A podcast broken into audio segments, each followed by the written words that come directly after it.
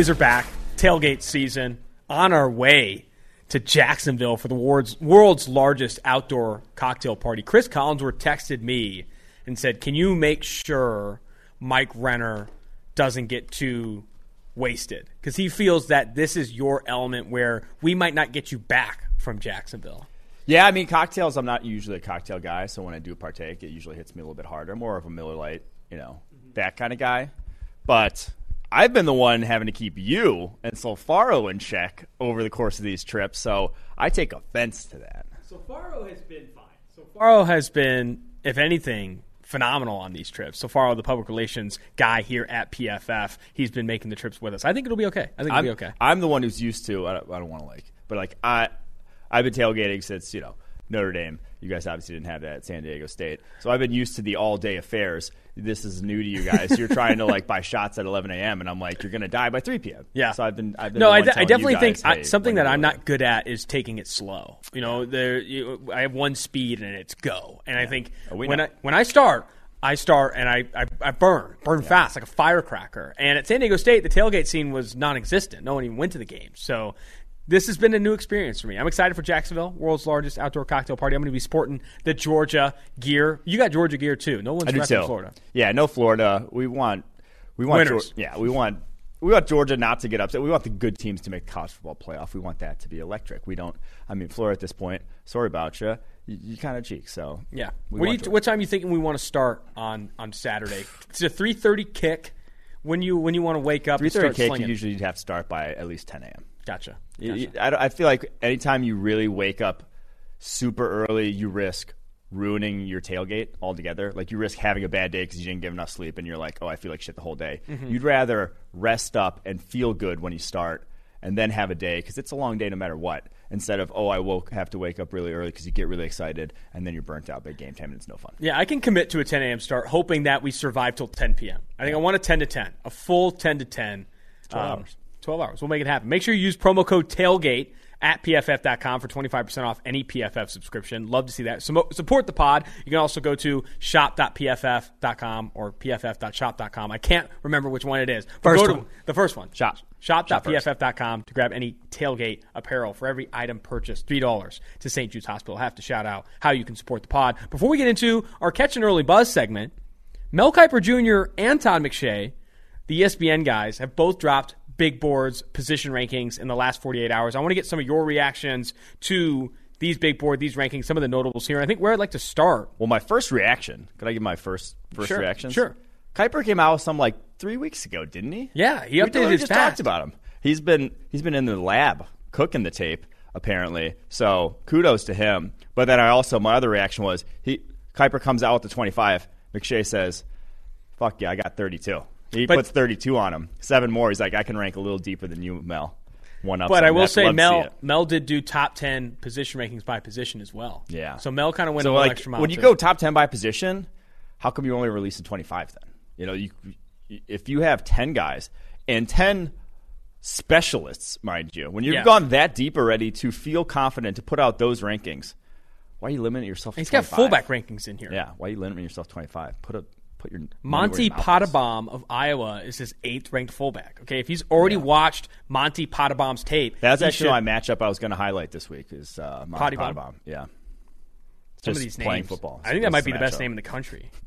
Monty Pot- Monty Potabom. All right, let's get into. I want to start with Mel and kind of compare them both, yeah. but kind of chalky to start. You know, all of them. Both of them have a combination of Kayvon Thibodeaux, Kyle Hamilton, Derek Stingley, and Evan Neal, Aiden Hutchinson in their top six to eight. That is not surprising. Where I feel like there is the first opportunity for conversation is this wide receiver class. So you said Mel, Cooper, yeah. Mel Kiper Junior had Jahan Dotson, the Penn State wideout, as his wide receiver one two or three weeks ago. Some changes made. Right here, Drake London is his wide receiver one, the big U S C wideout. And then at wide receiver two, Jahan Dotson not even there. Jamison Williams, the former Ohio State wide receiver, former four-star that transferred to Alabama. He has him as wide receiver two, player eleven or number eleven on his overall big board, and then we finally get to Dotson at sixteen. The wide receivers for McShay, on the other hand, he has our guys. He's got the two Ohio State guys, first and second. He has Garrett Wilson as his number one receiver, Chris Olave as his number two receiver, and you don't see Dotson show up until wide receiver three, and London show up, I believe, at wide receiver four. Yeah. Your was, thoughts on those differences? I was going through McShay's board, and I couldn't believe how similar he sees about once you get to uh, until pick nineteen, not pick nineteen, uh, player nineteen, which is Jalen Wettemer, the tight end from Texas A and M. It is pretty, looks very similar, like it looks very similar to the P F F draft board. Uh, but Drake London at number four overall for Kiper is a play. That's putting him in Jamar Chase territory. That's putting him in, uh, you know, Amari Cooper territory. That's putting him in like top pros- top wide receiver prospect, uh, like can't miss sort of territory, which I'd push back on a little bit because I, you know, you got guys like he's ahead of on his board Evan Neal, Aiden Hutchinson, guys who I don't want to say there's no sure things in the draft, but guys who look like they will be blue chip N F L starters sooner rather than later. So that that one was the weird one to me. Obviously, McShay's going Wilson, Olave, uh, one, two, the same way we see it. And then Dotson over uh, Drake London for him, I believe, mm-hmm. is by twelve spots. That one's interesting. Um, he obviously type-wise skews towards the way we would skew type-wise in terms of separators, guys that can get open. That's Jahan Dotson uh, comparatively to, like we've said for a while now, Drake London. I think if I had to predict right now, when we get into like peak draft season, you know, January, February, March, the stickier names of this wide receiver group will be Garrett Wilson and Chris Olave. I think more people will come to them being, if they're not their number one and number two receivers, top three, top four receivers. Who I don't imagine sticks around is Dotson. I don't, you know, Dotson already falling to wide receiver three for Mel Kiper. I think you could continue to see that when you start to study Drake London and you start to study Treylon Burks and some of these other receivers. I just don't imagine Dotson being a consensus top three receiver when it's all said and done. Yeah, uh, so just like comparing to last year's wide receiver class, none of these guys are in the same tier as the top three, in my opinion, which would be, which were Jamar Chase, Jalen Waddle, Devontae Smith. I, I thought those guys were a clear. That was like the clear talked about tier one. Garrett Wilson, I would put in a similar breath as receivers like Rashad Bateman and Elijah Moore. That's where I would see a guy like Garrett Wilson in this class. And, and I think you can put Olave and London in that tier as well. Whereas like if you're comparing Elijah Moore from last year at Ole Miss, his tape at Ole Miss, similar type of wide receiver to Jahan Dotson. Dotson probably a little bit better catch radius, but not quite the high-end athlete that I thought Elijah Moore was coming out. I'd probably prefer Elijah Moore. So that's like that tier then is day two after that, after the Elijah Moore tier uh, on the P F F draft board. Those are day two guys because I think Elijah Moore was the last one we really saw as a day one uh, last season. Two names on this list I wanted to get to as well that I feel like are good and guys we've talked about a ton, but I'm pushing back on are they that good? Charles Cross is both for Mel Kiper and Todd McShay the number seven overall player in the draft class, O T two Two. behind Evan Neal. And then also the other player, so I want to hear, I know you like Charles Cross, and you liked him as this project player yeah. that has taken this step. Is he that good? Is he top seven, top ten player good? And then Devin Lloyd, who is number eight on Mel Kiper's board and number sixteen on Todd McShay's. I like Devin Lloyd as much as the next guy, but are we talking about this like Devin Bush, Devin White tier of linebacker? I don't see it. I don't see that kind of hype for Lloyd. Yeah, I, I agree that the linebackers right now strike me as late first-round type, type of guys, whether it's Nakobe Dean, Christian Harris, or uh, Devin Lloyd. Like those three, I just, as it stands right now, I probably wouldn't want to take any of those guys before pick, you know, twenty-three, twenty-four, if I'm drafting uh, somewhere in the first round. Um, yeah, that's how I see that linebacker class right now. Yeah, I mean, even uh, Char- oh, Charles Cross is the other guy that you mentioned. That, yeah. Uh, so you mentioned both. Cross, though, I will say this about him, that you don't get to say about a lot of offensive tackles. He has four hundred fifty-one pass blocking sets in the S E C this season against top competition. You're getting a good, and yeah, he may be kind of a one-year wonder, forty-four pressures last year. Like this may be like one out of the blue kind of year, like one massive leap that he took. But you are doing it against the best competition in college football. Like S E C, we haven't seen this from S E C tackles because there's never been like that pass heavy in offense in the S E C. Now, a lot of defenses still do face uh, that Mississippi State offense with three-man rushes, with three-man fronts, uh, where, you know, you go back and watch Texas A and M tape. A lot of the times he's head up against DeMarvin Leal, and DeMarvin Leal is not rushing off his outside shoulder, which is a, a vastly different animal than having a wide nine who's firing off the ball every time against your uh, left tackle. But even still – I, I do think that they're that's probably where Charles Cross is going to end up on the P F F draft board, is somewhere in the, I don't want to say O T one range, but O T two to three uh, for us. The next name on this list, I'm going to go and say it. I'm going to say it, Mike. Hand up. I don't think a lot of people have seen Kingsley Nagbari. Kingsley Nagbari was not ranked on Mel Kiper's board two weeks ago. He's now the number fourteen overall player. He's not ranked on Todd McShay's board. I just don't think people have watched him. I don't think you. I, I just think people are catching up to Nagbari's tape. And I think after Mel Kiper watched him, he did not have, you know, he, he did not have Kingsley Nagbari, and now he has him coming out. Also, I did not realize. So on the board it says his nickname's J J, which your first name is Kingsley. You already have a dope ass name. Yeah. Do not go by a nickname at that point. Like, you go by J J if your first name's... He could have good reasoning. Justin, you know, if your first name's James. That, then you go by J J, by all means. Like J J Watt, he's what is his name? It's like a basic whatever. If you're Kingsley, go, go by Kingsley. Mm-hmm. Uh, just that's just some advice for all the draft prospects out there thinking about changing to a nickname. If you got a dope ass name, keep it. I can't. I can't stand reading some of the blurb work on some of this stuff. He finished the Nagbari blurb. N F L teams always... I literally said... I think I said both of... J J Watt's name is literally Justin James. I think I said both of those. Oh, really? Yeah. Um, but he finishes this blurb of Kingsley Nagbari with N F L teams always crave edge rushers, so Nagbari could keep rising. Mm, that's that, the editor in you. Is that... Is that like... I don't know. I don't, I don't know if that sentence is all that necessary. N F L teams always crave edge rushers. Do they? I guess, obviously. Anyway, um, so Kingsley Nagbari, I do think, ultimately ends up moving up boards as more people start to watch him, including Todd McShay. They're also very opposite on Jameson Williams. Jameson Williams is number twenty-eight on Todd McShay's board, whereas he's number eleven on Mel Kiper's board. He was unranked for both these guys a couple weeks ago, like was not even on people's radar. Do you think this rise is actually worth it? Jameson Williams, the guy we've talked to a ton a bit now, the Alabama receiver, transfer from Ohio State. Uh, I mean, I think the rise is worth it. We've we talked about that. One of the biggest risers, wide receiver five on the P F F draft board, the most recent one. But I just I push back against the sort of positioning. Now, maybe they're saying it's a weak class overall, but it's just the positioning of these wide receivers make it seem like this is like last year's class or two years ago's class. Like, it's putting it in that air when I just I don't quite see it like that.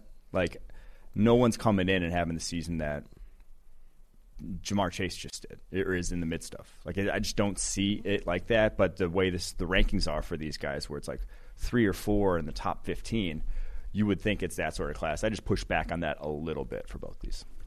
Some other notables here, and then we'll jump to, obviously, our N F L Week eight preview here. But some of the position rankings, he currently sees Ikwonu as a guard. Um, I don't think Ikwonu did crack Mel's um, top twenty-five, but he is in there as his number one ranked guard ahead of Kenyon Green, whereas I know others see him at tackle. And then some of the stuff that I found interesting is he had Cameron Thomas, the San Diego State defensive end, ahead of George Karlaftis.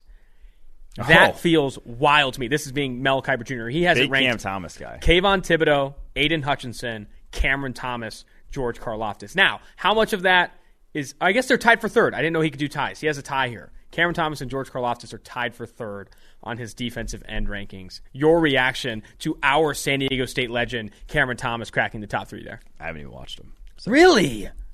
Is it because you don't care? Uh, about San Diego State, yeah. No, but I just haven't. And... that's wild. I'll have to go back and watch him. But he also then has, he does the thing where it's like, those are D Ns. Logan Hall's on that list, who's a D T. And then you have Kingsley Nagbari with outside linebackers, who literally just, he plays D N for South Carolina. Um, and then he has Brandon Smith under outside linebackers, who plays actual outside linebacker. And Isaiah Foskey, who plays actual defensive end for Notre Dame. It's such a... The, the position rankings are always a joke. But regardless, I'm just happy Cam Thomas is getting some love. He, you know, George Karlaftis or Thomas doesn't even crack Kiper's top twenty-five, but he is... edge eighteen, Karlaftis. It's got for, Drake Jackson at outside linebacker ten. Whoa. Wild, wild stuff. Let's Whoa. move off of this now. I yeah. think some of the, the more notable takeaways from that, in my opinion, are people need to watch more J J Nagbari. I don't think... Don't you dare call him J J. I don't think this wide receiver class should be as uncertain as it is right now. In my, I don't. I don't think... it should be this hodgepodge of opinion, in my in my opinion. I I, I don't think we're, we should be seeing Drake London wide receiver one, then Jahan Dotson wide receiver one, and some people have Garrett Wilson. Then a lot. I I, I think it's kind of clear who these top guys are. I'm not sure I'd say it's clear, because it's like there are three to four different, very like types. And then again, that's going to be in the eye of the beholder. Wide receiver is the, like one of the few positions in football where a guy can be six five, two thirty, play it, and a guy can be five nine, one seventy-five, play it Rangers. At a high level. Like that, you got sixty pounds and seven inches of difference between guys that can play at elite level. So um, you're just going to you're just going to evaluate the position vastly differently. But I do think this the sort of that would to me then, like when it, that is the case, that would indicate that it should be not clear. Like there shouldn't be blue chip type of guys. Then you shouldn't be seeing some of these yes, guys yes. as like elite number four overall player if they were going to be if there's going to be that difference of opinion. Uh, on them, but no, I think that's a great take. I think having you know the fact that someone can see Drake London as wide receiver three and another can see him as a top five player in this class just feels wild to yeah. me. I don't know if necessarily that should be the case. I also think we're seeing a clear defining of the blue chippers in this class: Kayvon Thibodeaux, Aiden Hutchinson, Evan Neal, Derek Stingley, Kyle Hamilton. Those guys, yeah. I think, for everyone, will be consistently in this top six to eight range for yeah. people. McShay and I had the same top five guys. Wow. I told him as much on Twitter today. Did cool you? Did you tag him?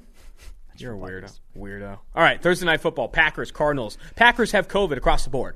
Joe Barry's out. Davante Adams is out. Others got COVID. Cardinals went from favored by three to favored by six and a half, and I don't even think that's enough. I'm of the opinion that Kyler Murray also – throw COVID out the window. Kyler Murray is playing better football this year than Aaron Rodgers. Nope. He's grading better nope. than Aaron Rodgers is this year. No. I'm on that side. Packers offense wounded. I like the backdoor potentially. Aaron Rodgers sneaking in just to say hello. But Cardinals, for me, I think dominate this game, own this game. Unless it gets to seven, I'm taking Kyler Murray uh, six and a half. You can't say I like the backdoor potentially and then say I'm taking the Cardinals six and a half. No, I, just... I think I like it potentially, but I like the six and a half more. Okay. Well, that's... What? Yeah, I like I like the Packers could win potentially, Mike. You can't hedge. That's, I'm not. I did. I hedging. took my that's pick. I'm saying take. no, it's not. It's hedging. It's a Cardinals right. six and a half. I'll just say this: Davante Adams is accounted for forty-one point eight percent of the Packers' receiving yards this season. Second highest behind only Deebo Samuel. Him plus Allen Lazard, who Allen Lazard is for sure out. Davante Adams could still have an outside chance playing. I saw unlikely. Yeah, unlikely, but outside chance. Him plus Allen Lazard uh, have accounted for over fifty percent. So fifty percent on top of the fact that it's a short week that you have to account for that. Basically, transform your offense because you're not throwing the ball to Jawan effing Winfrey. Uh, as much as you did. Wow. Davante Adams. Catching a ricochet, Winfrey? He listens um, to this pod. But I will say, okay, no J J Watt, backup center for the Cardinals. That could play in the favor of the Packers, but I'm taking Cardinals six and a half. I think, like I said, I like Cardinals six and a half. Unless this gets to seven, seven and a half, I'm staying with Arizona. If you can get to seven and a half, I think riding with Aaron Rodgers is a full touchdown dog is something I'm I'm keen on betting on for sure, especially because this line movement, I think you saw some of the betting community talk about this. This is the most a line has moved for like a, like obviously there's multiple players hurt. Singular non-quarterback. Yeah, like Davante Adams moved this line like three and a half points. Yeah. And I think some of this also like, you know, Joe Barry's not going to be able to coach in this one. You know, you have Allen Lazard. Like there is some of that other baking in, but like Davante Adams is moving this line by a significant degree, and it's because he has you know forty-two percent of their passing yards. He is a big factor for their offense. Before we get to the one o'clock slate, proud sponsor of the Tailgate Podcast is Western and Southern. Whether it's football success or financial savvy, the right questions help set the stage for winning strategies. Western and Southern is teaming up with P F F's very own Chris Collinsworth to share insights that can help you put ahead You put you ahead on both your fantasy and financial scoreboards. Want to hear more about Chris's old playing days or behind the scenes with Al on Sunday Night Football? How about a need to know for your financial future? Now you can ask about either or both, and every football or financial question you ask earns you a chance to win a catered party for February's big game. Check out Chris Collinsworth, the Chris Collinsworth Podcast and Western Southern's Instagram for answers to the best questions each week. Submit your questions at westernsouthern.com slash ask Chris. One more time, that is westernsouthern.com slash ask Chris. If you're watching on YouTube, check out the link in the description below. Remember, with Western Southern, you can rest assured on game day. Panthers at Falcons. Sam Darnold is the lowest graded quarterback in the N F L since week three.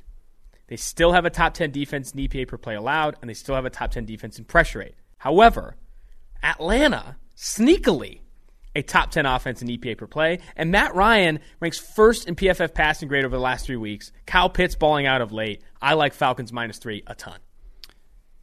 I do not. What? I mean, I think the Panthers just roster-wise are a better roster. The obviously main difference is the quarterback position. Um, the Falcons have only covered three once all year long. But they're hitting their steam. That was against the Jets. Yeah, I, is that I even get an that. Expression? Yeah, Arthur they're Smith, hitting their obviously, steam. The offense is on a roll of late.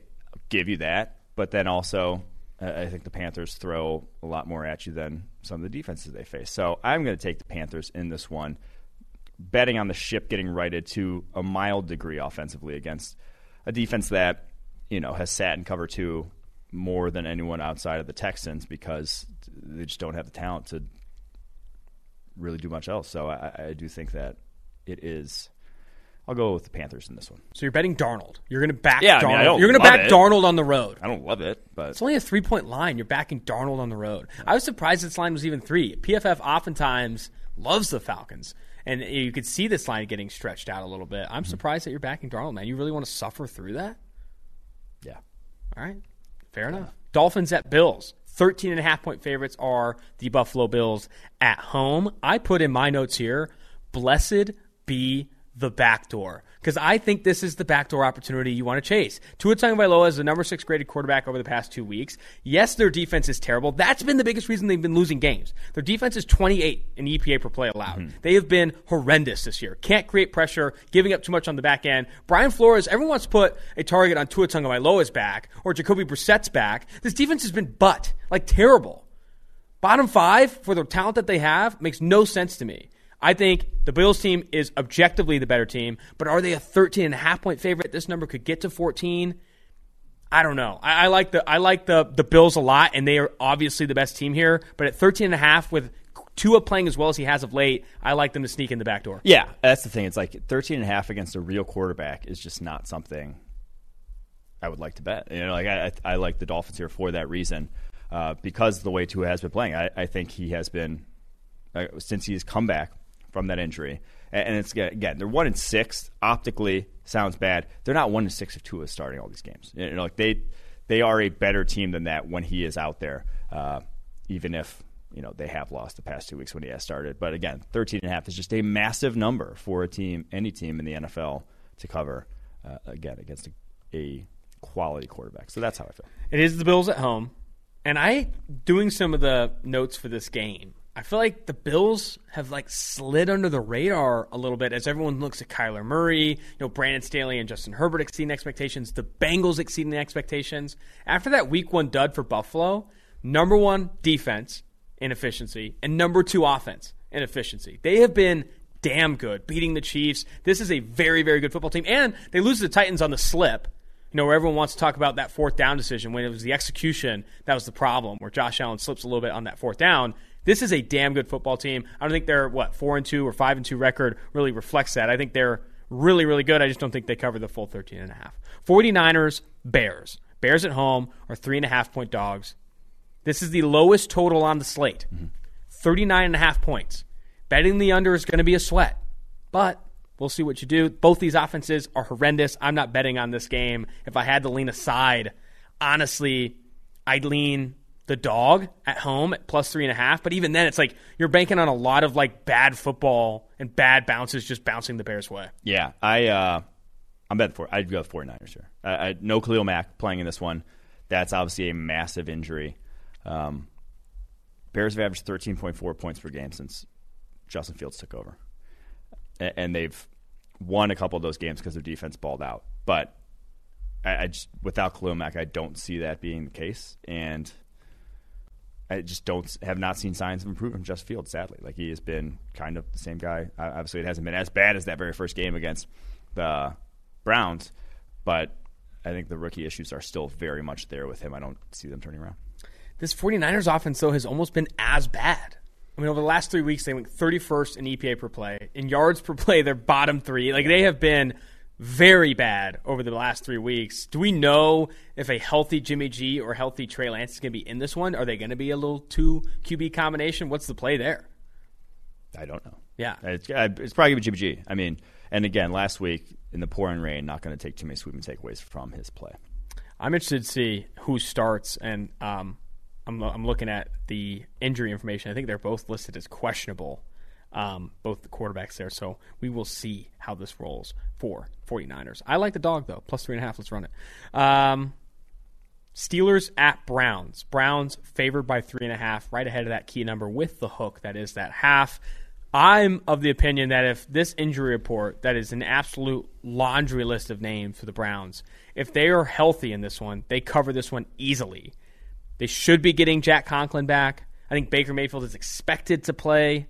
Um, you have O B J questionable, Jadeveon Clowney questionable, Nick Chubb questionable, Jarvis Landry questionable. Do you get all these guys back? And if you do, I think they cover. But I think a lot of this uncertainty is baked into the line and why it's still just three and a half. Yes, yeah, so Jack Conklin came back and played. And that's big because obviously he'll be matched up against T J Watt a lot. And it's far, you feel far better about that than a backup tackle. It is the other side of the ball, though, the other group of tackles that I think are in danger because obviously Myles Garrett's Myles Garrett and Jadeveon Clowney expected to play. He already has more pressures this year than he did in all of twenty twenty. He's got thirty-one pressures. He has been an impact player. He's coming on strong of late. Actually has some different moves this year than I've seen from him in years past in terms of how being able to win the edge. That was kind of his Achilles heel in prior seasons that we've talked about before on the podcast. Uh, so I think that Big Ben's going to be under siege, and that's Browns covering. Eagles at – well, before we actually jump off of that, did you have a reaction to Mike Tomlin's reaction to the U S C question? What was your take on, like, how how against it he was, like the the, the energy behind that take? Yeah, I mean, it was an absurd thing for Carson Palmer to say at the time. Like, in the moment, it's like Mike Tomlin – saying he's going to coach U S C when he has been an N F L head coach for whatever, thirteen, fourteen years, whatever it is at this point. He has been extremely successful. At one of the most storied franchises in yeah, the N F L. That famously doesn't, like, gives their head coaches long leashes. He would be an idiot to leave that job unless, like I said, there's not a check big enough, a booster check big enough. It's like that, that never should have even been float. Like, you can see why people would ask Urban Meyer that question, a former college head coach, to be the guy who thinks that that is a serious question needed to ask. And I, again, I get why it's asked, but like, it is not, there was no chance in hell any objective outside observer laughed at that when Carson Palmer even said it. That's uh, that's my take too. I think some people were and saying and that. And my other take is U S C is not as big as they think they are.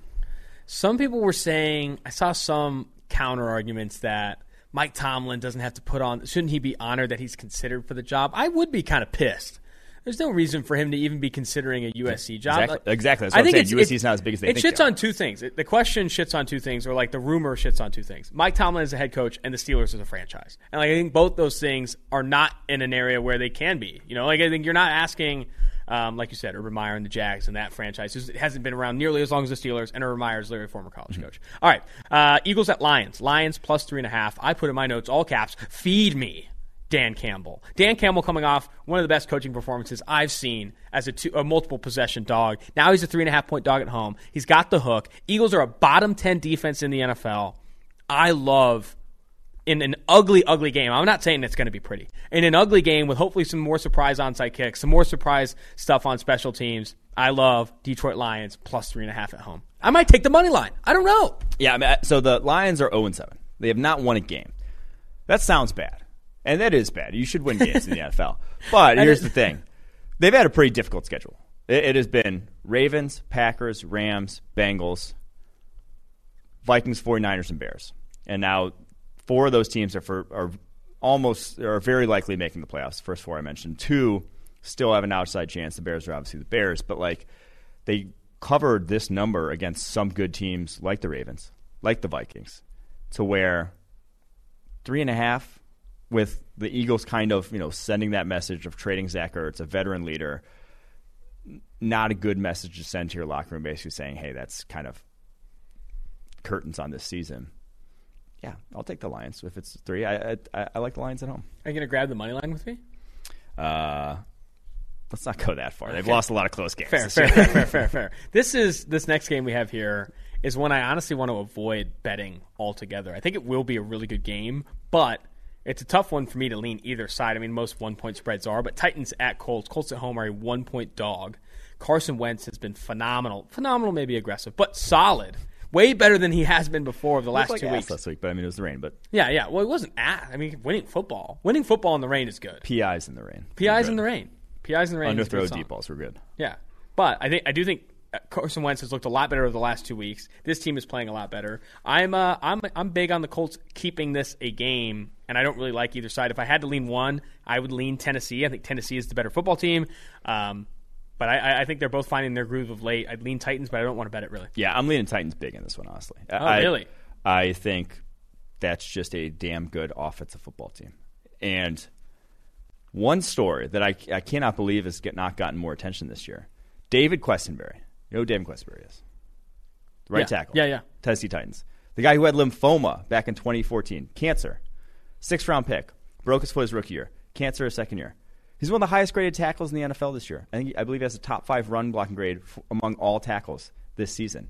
This is in, like, year eight that he has finally developed, finally his first year as a full-time starter, getting the job. He has been excellent for that Tennessee Titans offense. That story, I, I blew my mind that I hadn't heard and, like, really noticed this about the Titans. But, man, that deserves more attention. The guy is playing out of his mind and could not happen to a guy who's been through more in his N F L career. Damn, that is dope. I didn't know that story at yeah. all. I knew I knew of Questenberry, but I did not know the background. That is uh, really cool for Questenberry.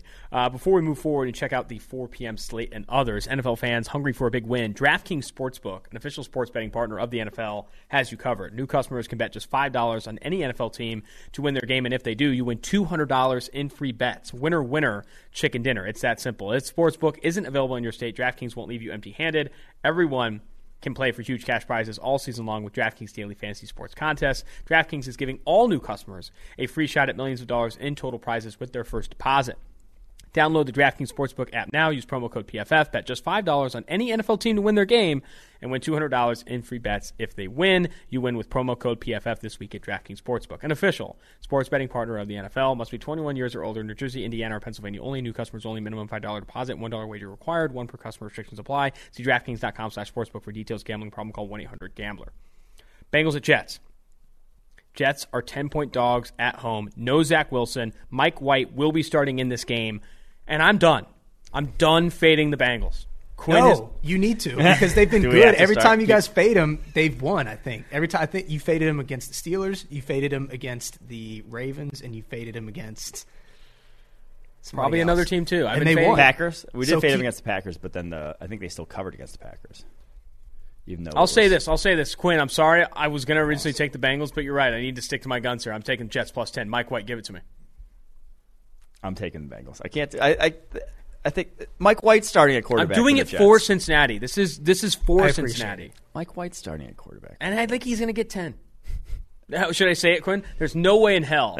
There's no way in hell the Bengals cover this ten. There's no way they blow out the there's, Jets. There's no way they blow out the Jets. No, the, the honorable franchise that's been so good of late. No, no. No, I, in all seriousness, I like the Bengals a lot. There's a big reason why they're favored by ten on the road against Mike White. They've been phenomenal this year. But to save Cincinnati, to give Quinn City some opportunity, I'm going to pick the Jets plus ten to kind of continue that narrative. Yeah. All right. Rams at Texans. You put in here, this is the one, hold your nose and take it line? This is the hold your nose and take it, which, I mean, you might as well just rename the Texans line. Rams so at Texans. Texans are home and fourteen-point dogs. And I say nay. Oh. I'm not holding my nose. You know why? You're going to give it. Terod Taylor's back in action. Yeah, ready to prove why. The one why. time they covered this year was, or no, no, the one time they won this year, excuse me. Yeah. I think Terod Taylor coming back is a massive play. They're also at home. Not wrong. I'm not plugging my nose here. I'm cheering on Terod Taylor and the Houston Texans at fourteen. I think with analysis for big lines like this, I mean, you're rooting for back doors. You're, you're, you're doing a lot of, you know, this is not, the Rams are rightfully favored by fourteen. You could see this thing at fourteen and a half. They could blow them out. But Terod Taylor coming back. I don't think the line adjusts for that. I think they cover the fourteen. I would disagree with you there. I think it's – I just struggled to see them move the ball offensively. Once again, obviously no Laramie Tunsil in this one. He's on I R. Interior for that offensive line. You got pass blocking grades for their guard, center, guard of fifty-four point four, forty-nine point two, fifty-three point seven. That's your starting guard, center, guard. Um, and they got to block Aaron Donald. So – David Culley said he's going to double team him, though. So what? It's already been accounted for. It doesn't for. matter. It's already been accounted for. Yeah. David Culley's got it. four p.m. slate, Patriots at Chargers. Chargers favored by five and a half at home. Patriots plus five and a half, if you listen to the N F L podcast on P F F's network with Sam and Steve, is a podcast pick for them. They like Patriots plus five and a half. However, Chargers, Justin Herbert, Brandon Staley, favorite to win coach of the year, coming off a bye, only a five and a half point favorite over a bad Patriots team, in my opinion, a defense that has underwhelmed. I like Justin Herbert. Interesting. See, I like the Patriots in this one. Wow. I'll, give you, I'll, I'll throw some schematics at you. Throw me it. Throw it. Because... Look at uh, just to go back to, I guess, Brandon Staley's defense against the Packers last year in the playoffs, when the Packers just rolled the Rams, when it was just Aaron Rodgers hitting the flats, handing it off, hitting the flats, handing it off. Didn't even didn't even think about attacking down the football field. That is the Patriots' offense. That, that is what they do to a T. And, and that is uh, obviously Brandon Staley knows this. He's going to probably adjust. He's going to have some sort of game plan to go against it. But I, I think still. With what the Chargers, how how basically Brandon Staley runs that defense with the two high shells, I think the Patriots are uniquely situated from a personnel perspective to take advantage of it. So, yes, it's on the road. Yes, it's over in L A, but five and a half is a big number against a team that I think will have some offensive success against them. So there you go. There you have it. There's my. I don't think that number is big enough. I like the Chargers, and I like them a lot. Chargers minus five and a half off a bye. Give it to me. They've been outstanding this year. And I think after that Baltimore Ravens loss, put some bad tape on that they can review. I think Herbert bounces back. Jaguars, Seahawks. Seahawks favored by three and a half over the hapless Jaguars here. I know Urban Meyer's coming off a bye, Mike. I know. It's not enough for me. And I got Urban's going to be magician off the bye. How dare you? He's not going to be a magician off the bye. And I'll, I'll say this. Reed off the bye. I got on you for backing Sam Darnold and willingly willingly yeah. betting Sam Darnold. I'm willingly betting Geno Smith. You're betting Seattle a Seahawks. three and a half point fave Geno Smith. Yeah. Okay. I love it. All right. I don't like the Jaguars. You like the Jaguars to cover on the road? Cross country uh, trip to Seattle? I, I think from what I've seen from Trevor Lawrence of late, he is a upper half of the N F L quarterback. Better Going quarterback to, getting points. Going to, yeah, exactly. Better quarterback, getting points against, yeah, it's going to be an environment's going to be tough. You know, it's going to be like him. Uh, gosh, there's no, I don't, I'm trying to think of an A C C environment that that would be like. It'd be like him in, I don't know if he's actually playing in an environment that loud. I'm trying to think of a team, but there's probably not one. It's going to be a shell shock is what it's going to be. But it's going to be, yeah, silent counts, whatever. It's going to be different. That being said, he's still the far better quarterback in this game. The Seahawks corners are still the Seahawks corners. I, I just like the Jags in that. There are louder environments at Columbus bars, Urban Meyer can attest, than there are in the A C C. I'll say that. Football team at Broncos. Broncos favored by three. This one is interesting because I do think that – here's a question for you before we get into this one. Denver was not supposed to lose that game, you know, last week mm-hmm. where Case Keenum comes in on a short week and they lose. Is this a – Win or lose, like win or you're done John. For Vic Fangio. Like, is this Vic Fangio's fate here? They're favored yeah. by three over a bad football team, the yeah. Washington football team. Yes. My take is, is that Denver is going to throw the kitchen sink at these guys. Part of me wants to side with the football team. I like that defense more, but maybe I don't. I, I, I, I part of me wants to side with the you football team. You like the team. defense more, but maybe you don't. I like the football team. I like the quarterback more. You know, I like okay. the I like the the volatility of Heineke. I like the even though it's high and low, I like the highs. Teddy Bridgewater consistently average, as we know. Okay. But I think Broncos are going to be coaching for their life here, throwing everything they've got. You know what? I, I flip back and forth. I like Broncos minus three. I like the football team on the road. This is the Tua Bowl. This is loser gets Tua, winner gets Tua. I don't know how that's going to work, but I don't think either team. This what? win doesn't matter. I'm kidding. Yeah, I know. Um, I just I think the Broncos are f- free fall right now. Like locker room lost, free fall. No linebackers on the roster. It's they just, just traded for Kenny Young. I, I know. Um, it's just going very bad in a number of routes, and Teddy is like on the brink of getting benched. To where? No, this is it. Football team. This is where the Broncos. Give me the going. football team in that D line. Broncos are right here. I don't know. Let's show the camera. And now guess where they're at. It's great podcast content. Backs against the wall, Mike. Their backs are against the wall. And it's time to just bounce back here. Big Teddy yeah. win. They started the season three and oh. Yeah. Let's run it back. Football team's cheeks. Let's run it. Bucks at Saints. Saints are five-point dogs at home. This is one of my favorite bets. How in the hell are the Saints only five-point – or how are the Bucks only five-point favorites over the Saints? I know it's on the road. Yeah. It's in a dome with Brady, who's playing like M V P levels. is the favorite to lead the N F L in passing yards and passing touchdowns this season. Yeah. He's been an absolute terror. The Saints have had no level of consistency. One of my favorite bets of the week, I love Bucks minus five. I do too. That that one's that that being that low is wild to me. I thought that should have been at least a touchdown line. Yeah, I get it's on the road. And yeah, I get it's a divisional opponent and, you know, what is it? Throw the records out when they meet. But I don't think you can throw the records out. You can't throw out the tape that they've been throwing out offensively, the New Orleans Saints, and it's bad.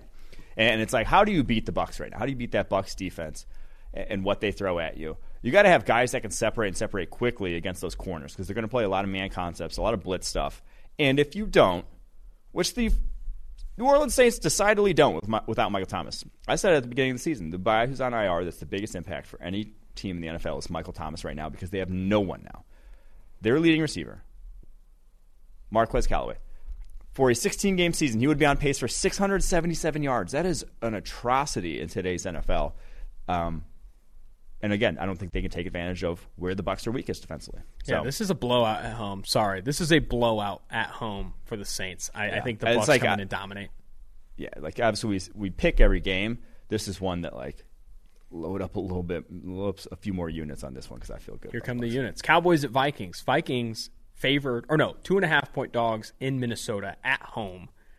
I know the N F L podcast likes the Vikings, and you like the Vikings as well. After some cheeks. Sort of, uh, of your cheeks, uh, primetime slate last week. I like the primetime slate this week. Packers Cards, even if Davante is not playing. And then I love this game. I love this matchup for a number of reasons. One's just the wide receiver talent. I mean, those they have guys, both sides of football, that can get open. I think it's going to be a shootout of sorts. And now, sneakily, the, the Vikings, their only losses have come to the Bengals, Cardinals, and Browns. Those are their only losses. And they've been in every single game so far this season. I like them at home as dogs. Wow. I, I mean, I like Dallas Cowboys a ton. I mean, Dallas Cowboys, I know they were on the bye last week, and maybe people forget, but this is a top three offense in the N F L. I think I'm I'm riding with Dak Prescott in this offense. I think he's right now number two or number three as the favorite to win the M V P. That's Dak Prescott. Coming off a bye, I like Dallas minus two and a half. And the other thing I'll add here is that I think this offense, with Christian Darrisaw instead of Rashad Hill, is going to be far more consistent going forward. I just think that is a massive, massive upgrade and a like a, a sort of a place on that roster, a place on that offense where you don't have to necessarily, like every third down and long, you don't have to be like, we have to chip for Rashad Hill. He can't go one-on-one. That doesn't have to be the case anymore. I, I just think it will be, that will keep them on schedule so much more, so much more consistently. What's wild is this line, I believe, opened at two and a half. It's actually been bet down to one and a half in oh, favor of your Vikings there. It obviously doesn't go through a key number. There's not a lot of, you know, win. You know, not a lot of cover probability added to that right hey, now. The Lions have lost two games by two this year, so don't okay. never say never. Sorry. Green Line sees a two point seven percent edge on the Dallas Cowboys. eighty-two percent of the tickets bet on this game had been on the Dallas Cowboys. What the hell is Green Line now? Uh, what the hell does Green Line now? DeMarcus Lawrence still on the I R. Michael Gallup on the injured reserve, but designated to return. We'll see if they get him back. I do think um, Dallas, I still like Dallas, even though Green, and I'm siding with Green Line. Sometimes you got to just side with the math, man. Side with the math. Giants, or no, yeah, Giants at Chiefs. This one is your second part two. Hold your nose hold and take nose it. Take and I'm it. telling you again, no. I'm not going to hold my nose and take it. I like New York Giants. I like Daniel Jones. I like them to cover nine and a half, even though it is on the road. This defense is not getting any better. And if you are going to be a nine and a half point favorite over the Giants, you're going to have to show up. And I don't think this defense shows up. I like the Giants to cover. I don't. I'll just say I don't like the Giants to cover. I, I just think that w- there's been a lot of talk about the Chiefs' offense and how the turnovers that they've experienced so far have been fluky. Yeah, like the, the rate, Eric Eager tweeted out today that Patrick Mahomes' turnover-worthy play rate, the, almost identical to last year. But obviously the turnovers have – he's been at one hundred percent turnover-worthy play to interception conversion rate. Like when he makes a bad decision, it has gotten taken advantage of. And they have – so I think that's like bound to regress. He's bound to have the ball bounce the other way at some point. Um, and I just don't trust this Giants offense. I'm sorry. I just like – for all the teams that have taken advantage of K C's lackluster defense, they have not looked like this Giants offense. It has actually been – good offenses that have taken advantage of it. I still think against the lesser offenses around the N F L, a k a what the Giants have been, They can shut them down. I will say this, you know, same or at least limit them. The same notes I made about Denver about how I think the kitchen sink is coming, and I'm not saying Andy Reid's coaching for his job, but I do think the Chiefs want to freaking bounce back. They want to stop being the butt of every joke every single week about how they're not meeting expectations. This will be, I think, a very high effort, high energy approach from Kansas City, looking to like blow out at home in Arrowhead against the Giants. I still think though Daniel Dimes, coming off the catch of his career, by the way, will go in and cover this number. Shall we get to mailbag season? So mailbag every Thursday. If you leave a review on Apple Podcasts with a question or follow Tailgate on Twitter, P F F underscore Tailgate, we will answer your question on the Thursday episode. And in draft season, we do bonus episodes. We do four episodes a week in draft season to account for a lot of these questions. Mm-hmm. Mike might also be doing a call-in show Uh-oh. on YouTube in the draft season. It could be a good time this offseason, but make sure you're tuning in now. I'm going to drop a lot. Season. I'm going to turn a coward and just be saying everyone's fun to watch. I it's love that, great. actually. I love that, actually. Content. You know, the more I think about it, I got to get ahead of this. He is fun to watch. Case Keenum. Oh. I thought you were going to say coward. I'm like, yeah, coward's like all right to watch. No, he's good. He's all, right to watch. All right, this is from Discord Ian Seraph on Apple Podcasts. My question: can you make a case for Justin Tucker, kicker for the Baltimore Ravens, returning first-round value over the course of his career, or does the position just not affect the game enough? Yes. I, I, from like a win percentage added standpoint, he is worth first-round pick if you compare him to like an average first-round. If you were guaranteed his career. But that's the thing. It's you're guaranteed his first, uh, if you're guaranteed what he has done up to his career at this point. The problem is when it's the question posed by Daniel Jeremiah, who was said, I believe that was him, right? Who said he asked N F L G Ms or N F L G M texted him how many teams would trade a first rounder for Justin Tucker right now. It is the you don't know what you're going to get going forward necessarily, yeah. And kickers can be variable. And he has been an outlier of his career in terms of how little he has varied from elite kicker play. But one, the biggest thing is the average first rounder does not return as much as you might think. Mm-hmm. It is doesn't the hit rate in that area is not nearly as high as you would say. And two, uh, he has been such a massive outlier at the position, but that doesn't mean he will be going forward. So I think yes, if you could guarantee me you've had his career, yeah, you trade a first rounder for him. If you can, if you would to ask me that right now to trade a first rounder for him, I would not do it. My take too is that if you're going to get into these hypotheticals where you're guaranteed X career. There are a lot of positions in the N F L and a lot of players that are even having average to above average careers where you'd be like, yeah, I'd do two first rounders if I was guaranteed even average to above average play, like certain tackles in the N F L, pass rushers, like, hey, like he's not yeah. worth a first rounder right now, but if you're guaranteed like this play, it's like, hell yeah, I'm taking this shit yes. because like most of the times it's not guaranteed. But that again is the biggest thing is that there's no guarantee going forward, but retrospectively, yes. Todd is boy. On Apple Podcasts. I'm a Jags fan, and I saw in your most recent mock draft that P F F had the Jags taking Evan Neal at number three overall, the Alabama offensive tackle. I personally think this is silly, since the Jags drafted Walker Little in the second last year. Walker Little, the former Stanford offensive tackle, also a P F F darling. Love him. And still have Juwan Taylor, former Florida offensive tackle, I think now entering year four, year five, who isn't very good, but isn't atrocious. I believe Love that assessment, by the way. Did we take a good tackle? We have one that isn't very good. But he isn't atrocious. But he isn't atrocious. No, I believe I'm, we have bigger issues at a variety of other positions, such as receiver or secondary. Do you think it would be a good idea for the Jags to trade down a few picks in order to get someone like Garrett Wilson or Kyle Hamilton? I don't know if you're going to trade down and get Kyle Hamilton. The guy's looking like a chipper, a blue one, if the situation presented itself. Your answer. Yeah, so that, there's... I like that. I like those hand moves. I guess two different, two different things here. And the first would be, I wouldn't prioritize one position if you're the Jags. You have a lot of positions that suck. Address address the best player. The team is bad. Exactly. Like you have a lot of positions that are issues. Get talent wherever you can get it. That's why like when they drafted a running back last year, we were like, what the hell? Go get blue or go get cornerstone talent. Running backs. Premium positions. Exactly. A, a guy that can be with your franchise the next decade. That's what you need in Jacksonville. You don't need a guy who's going to be there four or five years like we've said with running backs in first round. So if you make it to their second contracts with their team that drafted them. So, one, do that. And then two, the problem with trading down, and while we we are, P F F are the trade down kings. We will never disagree with the trade down. That That is, we bang the table as much as we can for that. The problem is the R O I at the top of the draft when there's not a quarterback there. It's There's just not going to be teams being like, hey, I have to go get Evan Neal. Two first rounders. Exactly. Giving you the return that's going to justify passing on a guy like Evan Neal. When you we'll be starting him next year because, you know, he's probably going to be better than Juwan Taylor or Walker Little, one of those two. Like, that's that's the problem there. And, yeah, we we love a trade down if you can get something good, but I'm just not sure the offers are going to be there for the Jacksonville Jaguars. I think that's a fair assessment. I know there's still a lot of tape to be ground, mm. but I think already you could say right now Sorted. there aren't going to be a lot of teams clamoring like the San Francisco 49ers to move multiple first-round picks to go up and get a quarterback because there's just not going to be that those type of dogs at the top of the draft. Snorting the tape. You snort any tape? Big tape guy. Nice. I inject the tape. I've injected a handful of tapes. All right, Cole Toon. I think it's Toon. On Twitter. Everyone is talking about how poor the offensive talent is in this draft class, especially compared to the previous two years. For Not teams, McShay and Kiper, apparently. Oh, no. They Drake continue. London's wide number four overall player. For teams in need of offensive talent, is there hope for twenty twenty-three? I love – this is what I love.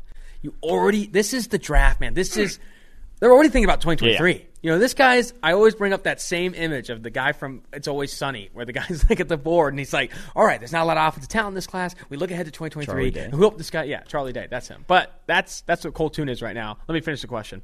Who are the exciting prospects in the twenty twenty-three class and how do they compare to this upcoming class? No, yeah, so running back and tight end, I'd say there's no like guy at the top. There's no, obviously, McShay is Jalen Whittemore, nineteenth overall. I don't quite see it the same. There's no. Is it Whittemore or Weidermeyer?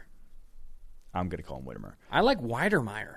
I know you do because that's what you keep saying. Okay, fair enough. But I, I, I was going to go with Whittemore. But there's, I don't think there's like a guy at the top that I'm like, okay, yeah, we could draft him in the first round. Now, next year's running back class, and obviously we're never going to say that about running back class, but next year's running back class looks legitimately special at this point in time, whether it's Bijan Robinson, Tank Bigsby. Bijan Robinson, Texas, Tank Bigsby of Auburn. I think those guys are dudes, like running backs that we haven't seen since, you know, Saquon. That, that that good of prospects. Um, so that's how I feel about next year's running back class. Wide receiver class, I'm not sure it's great right now, but again, sophomore to junior year, a lot of big leaps to be had still. So you got guys like Kayshawn Boutte from L S U, Jaxon Smith-Njigba. I think it's Boutte. Boutte. I like Boutte better. I'll just get I know you do. Go ahead. So I keep saying that. Uh, Smith-Njigba from Ohio State, Marvin Mims from Oklahoma, Josh Downs, Downs, excuse me, of North Carolina. There are some guys there that already look like they're going to be pretty damn good. And then the tight end class, though, this is where we're starting to get interested. Michael Mayer from Notre Dame, Dar- the Georgia duo, Darnell Washington, Arik Gilbert, those are, that could be a nice tight end class with some, like, real guys you might think about in round one. I'll say this now. I already like Boutte a ton, a ton, a ton. But I also think I'm going to be a big fan of Smith Njigba. I think okay. Smith Njigba is a dude. I'm a huge fan of his game. He's already been really good for Ohio State. When they have, like, they have Olave, they have Wilson, he still shows up game in and game out. He has been. I mean, he forced J-Mo Williams to transfer. Yeah, he is. A, he's a monster. I'm a big fan of uh, Smith Njigba of Ohio State. All right, this is from Paolo one oh one. I don't know if you can pronounce it like that, but we will. Was the Rams' decision in the twenty sixteen draft to trade with the Titans for the first overall pick one of the most impactful trades of the twenty-first century? Rams got Goff, Titans got Henry. I, I think if you're going the most impactful trades in recent memory, it's got to be the Mahomes one. You know, the, for the yeah. draft day trades, Mahomes to K C, moving up from pick twenty-seven all the way to number ten, gave up their first rounder in twenty eighteen, their third rounder in twenty seventeen, that first rounder in twenty eighteen. So they traded with the Bills is the other thing here. So the Bills pass Mahomes. Then they the next year go and trade up and get Josh Allen, knowing they have those two first rounders there. And then that twenties that, that ended up being, I believe, the twenty-second pick in twenty eighteen, which ended up going to the Ravens at one point. And then the Ravens traded back and then traded back in the first round for Lamar Jackson. So wow. that ended up shaping the entire A F C.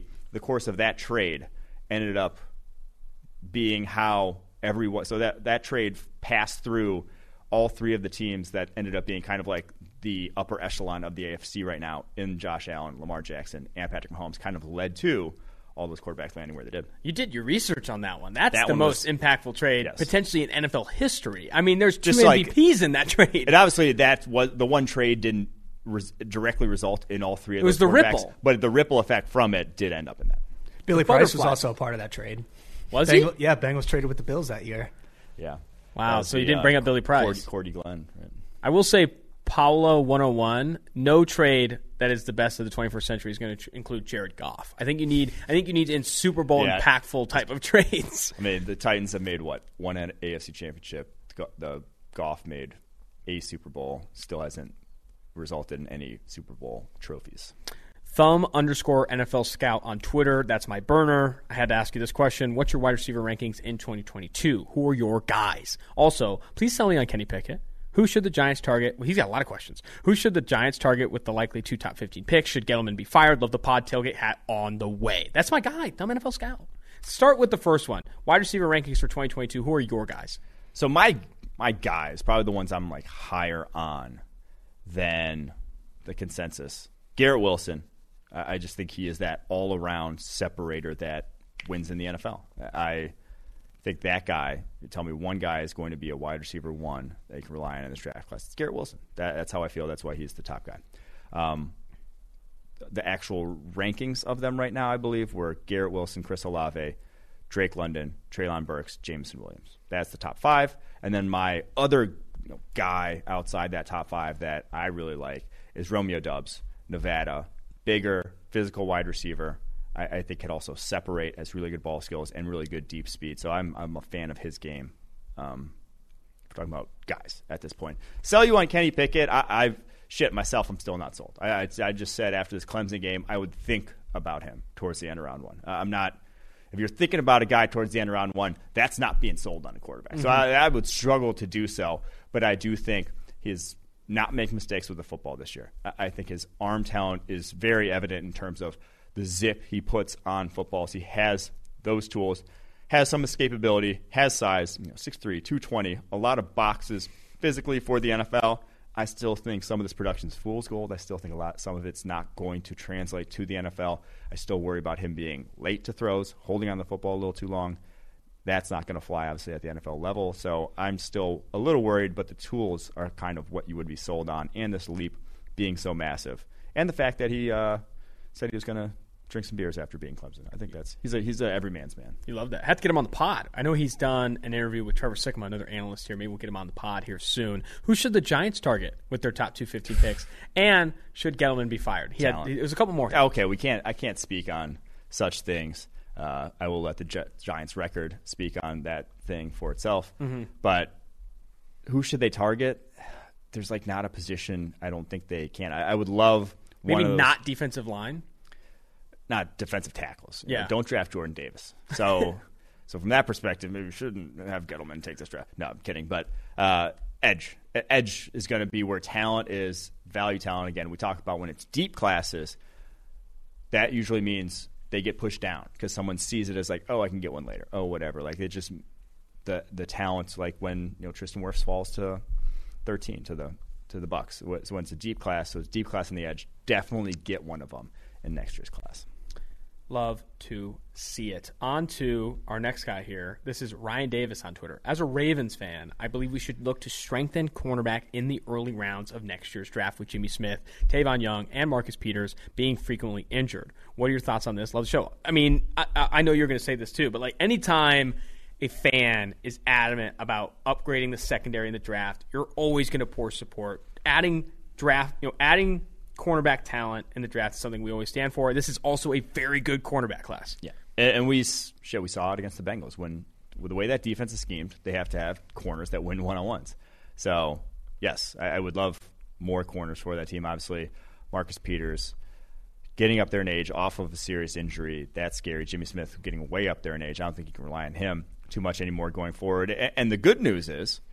The Ravens, organizationally, how they've approached the draft free agency, I think you can bank on them adding one. They have invested in that position heavily. They know that that's a driver of success the way they scheme in the N F L. So, yeah, I think should and will is my answer to that. I think there's going to be a lot of top fifty cornerbacks taken. I think in that range of, you know, fifteen to fifty, you know, fifteen to forty, fifteen to thirty, there's going to be a ton of cornerback to Andrew Booth, Ahmad Garner, Trent McDuffie. I mean, we talked about a lot of these guys, Martin Emerson, in addition to Kyrie Elam and Derek Stingley. There's going to be a lot of cornerbacks taken in this class. I think it's going to be a fun one to follow. All right, Lions fan. Would you here. Call it fun to watch? I think it's going to be a fun one to follow. Okay. Fun to follow? I think that's kind of a shit take. I think it's going to be a good cornerback class, and I'm excited to see more good yeah. corners in the N F L. All right, Brian Fitzgerald on Twitter, Lions fan here. When drafting, if we had the number one overall pick in twenty twenty-two, would it be mo- wouldn't it be most important to attack secondary instead of defensive end? P F F mocks have this reversed, as is seen in most actual drafts. Chase Young versus Okudah. Go. Well, one, I, I don't think they end up with number one overall. I'll just say it. Who? I still think I think the Texans end up number one overall. You know this. Um, two, if they do, and they are looking at that board, I, I do think you go Thibodeaux because of the certainty of evaluation. And at cornerback, you, you go you know Derek Stingley. Love Derek Stingley. Blue chip prospect. Is a lead cornerback prospect probably as we've seen since Jalen Ramsey coming out. Freakishly talented all around. He has played press man coverage at L S U. You might have a defense next year that plays off zone. You might change coordinators two years from now and do something differently. You're never going to change defenses such that Kayvon Thibodeaux is not rushing the passer. And you kind of saw it with, you know, Whitney Merciless comes over from the Texans, goes to the Packers, and is playing five days later and playing his best, his highest graded game of the year. Why is that? Because the role you're playing, or basically what you're doing at defensive end, is simplistic. It, it is attack this gap, attack that gap, run a stunt, run a stunt. Like, it is not uh, tech, super technique-driven from what you're asked to do within a scheme. So when you see Kayvon Thibodeaux dominating, you can feel more confident that that guy will dominate at the next level than when you see Derek Stingley dominating press, co- press man coverage. You say, oh, what if we're calling off cover, you know, six or some shit? I don't even know what. Just as a random example.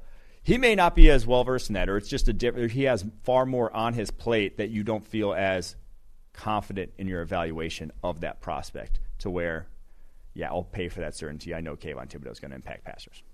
I would agree. I mean, I would agree with that. Um, Kayvon Thibodeaux is the selection at number one overall. I think that one you can almost like pencil slash Sharpie in for any team drafting there, right? I mean, I don't even think it's going to be Lions-specific or anyone. Yeah, the quarterback class at this point, uh, you never say never. Obviously, teams can fall in love, and the desperation's always real. But you never say never unless you're Mike Tomlin. I mean, it could shift. Texans are there. Like, Texans could draft quarterback. You never know. They're, they've done crazy shit in recent years. So. Fair enough.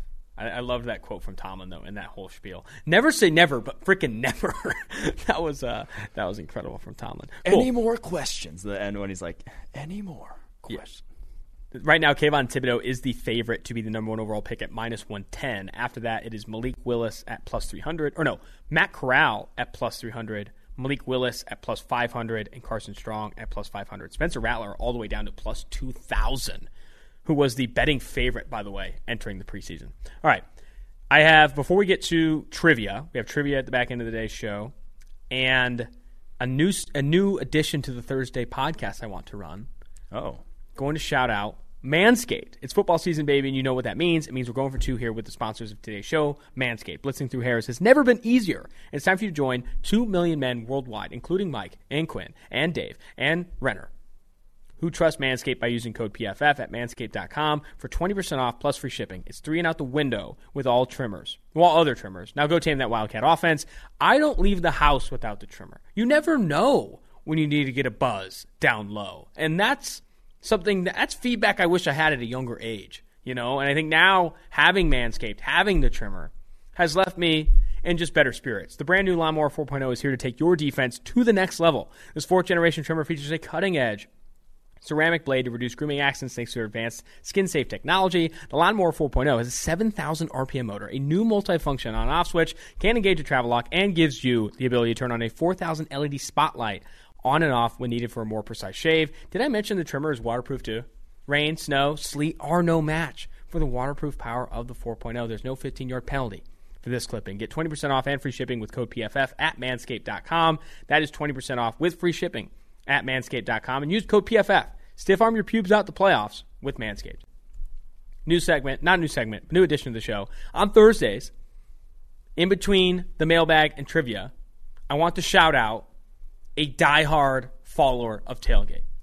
We shouted out Charlie, and it got me thinking. I want to add this. There's another guy who consistently D Ms the Tailgate pod or me and talks about the pod and talks about, and asks good questions and helps fuel the pod and also participated in the survey when we went through the brand change at C Sports Bros on Twitter. Goes by Bernie as well. He's got Bernie Sanders in his profile picture. He is a consistent follower of Tailgate. I want to give him a big shout out. Love that. On to trivia. Is he the one who had the good reply to uh, the tweets? Who had the good reply? Don't to stay the there too long. Yeah, that's him. Yeah, yeah. See that? So uh, he's got the inside jokes took, going. That's we, what I look for. Yeah, when we took a pick at Alabama, he said, "Don't stay there too long," knowing that. Well, I booked Austin the flights like a dumbass. Austin didn't make us stay there too long. We got also, in. I almost, okay, to tell a story about that, I want. I almost I was on the plane after we – so first off, we got on this plane on the way back, and I'm not feeling great, obviously, to begin with. I slept like three hours, driven like an hour to get to the airport. Um, and, and we weren't hungover. The plane had no windows. I've never been on a plane, I don't think, in my entire life that didn't have windows. I'm like, what's weird about this plane? I'm like, holy shit, there's no windows. And so when we land, like I, I didn't realize oh, we were yeah. landing. We slam. The person next to me jumped out of their seat just about. Like I, I almost, I thought we were crashing. It was the scariest landing of my life. Uh, and I'm already not feeling good. And I'm in row like thirty-five. And so everyone's starting to get up, uh, get in the aisle. And I'm like, stomach's not feeling good. Stomach's actually feeling really, really bad. Head not feeling good. I'm about to scream, like, just let, let me off this fucking plane. I was like very no way. down. You were that I, close? I really was. I was like losing my mind. I'm shaking back there. I'm just like, okay, pull, hold together, hold together. Finally got off. Got some food, felt a little better, but my God, I am never taking a five thirty a.m. flight after a football game for the rest of my life. That was incredible. I want to apologize to you and to Dave about those flights. Right. We got That's in right. early and left early. It was brutal. You at least had the, the Sky Club. You're a Sky Club member, so you're always getting in the free food. Your airport experience is different than mine. Rich people, who knows? All right, uh, Quinn, you got uh, mailbag questions or trivia questions? Uh, yeah, I do. I got three of them. We got two listeners submitted, so keep sending those in. Uh, first one, you guys ready? Yeah. From King Jamie on Twitter. Of all the Texans' free agent signings, only one contract is longer than two years. Who is it? Oh, this is oh a tough one. God, that is tough. They got so many. Oh, man. Did they give Mark Ingram a two-year contract? Uh, I don't know. That's Mark Ingram is not the right. answer. Okay. But he might have a two-year contract. Let me think. I'll figure it out. I'm just trying to think of people who play for the Texans right now. I don't know. Um, like I, I, I'm stuck in the backfield. I also want to say Phillip Lindsay, but maybe they didn't. You guys are not on the right path. Not on the right path. I'll, I'll go free agent signings. There's just no way I'm going to. I have no idea. Cam Johnston, the punter. Uh, Come on. Max, there was no way I was King Jamie. It was uh, King Jamie. Yeah, sorry, King Jamie. That was a good one. He uh, he signed for three years, eight M's. So wow. They're shelling out some dough. Uh, Cornerstone. Right. Franchise Cornerstone. Cornerstone. Got to have him. Uh, all right, here we go. Number two. Uh, on Saturday, Tailgate is headed to Jacksonville for the world's largest outdoor cocktail party. Can't call Number it Number one, Georgia. What, why can't I call it that? It's a...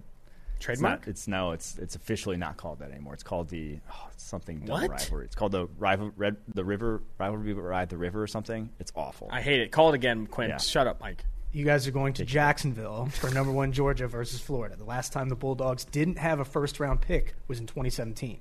In fact, they only had one player drafted total that year. This receiver who was taken in the fifth round by the Broncos. I got it. Oh, by the Broncos? Yeah, Don't by the Broncos. It. Oh, fifth round receiver by the Broncos. Receiver? twenty seventeen, you said? twenty seventeen. Oof. Who were you going to say? You were I was going to say Riley Ridley. Ridley. Yeah. Negative. Um, it is wide receiver, though. Prior to that. Er, no. Oh, Isaiah McKenzie. Yep, Isaiah McKenzie. Yep. Ah, Former nice. Notre Dame non-sex haver. Yeah, there you go. Oh, wow, really? Yeah, he was the guy who told the story about. One more from you, Quinn? Yeah, last one. It's This is from Aired Mania, I believe is how you say it on Twitter. Uh, he wants to know, Ohio State has the most first-round picks of all time with eighty-five, followed by U S C with eighty-three, and Alabama with seventy-four. What is the last year all three of these schools were not represented in the first round? Oh, man. Oh, my gosh. Go these questions are ridiculous. I'm going to go two thousand one. Close. Very close. Oh, close. I don't know this one. Let's say two thousand two. Yeah. I mean, you had two. I said very close. You had two options. You could have said two thousand or two thousand two. Wow. Uh, I was cool. right. That's it. That's all I got. Do you have your know your co-host question? Uh, yes, I do. Go. So in college, I was addicted to a video game. To Wait, a, my question's a about degree, a video game too. To such a degree that I was forced to quit video games uh, and ended up and forced to work at P F F because I couldn't get a job in accounting.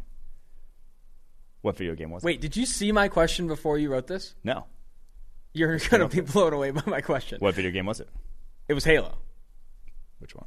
Halo three. Yes. Well done. My question, literally, is not making this up. Max yeah. could test. In um, seventh grade, mm-hmm.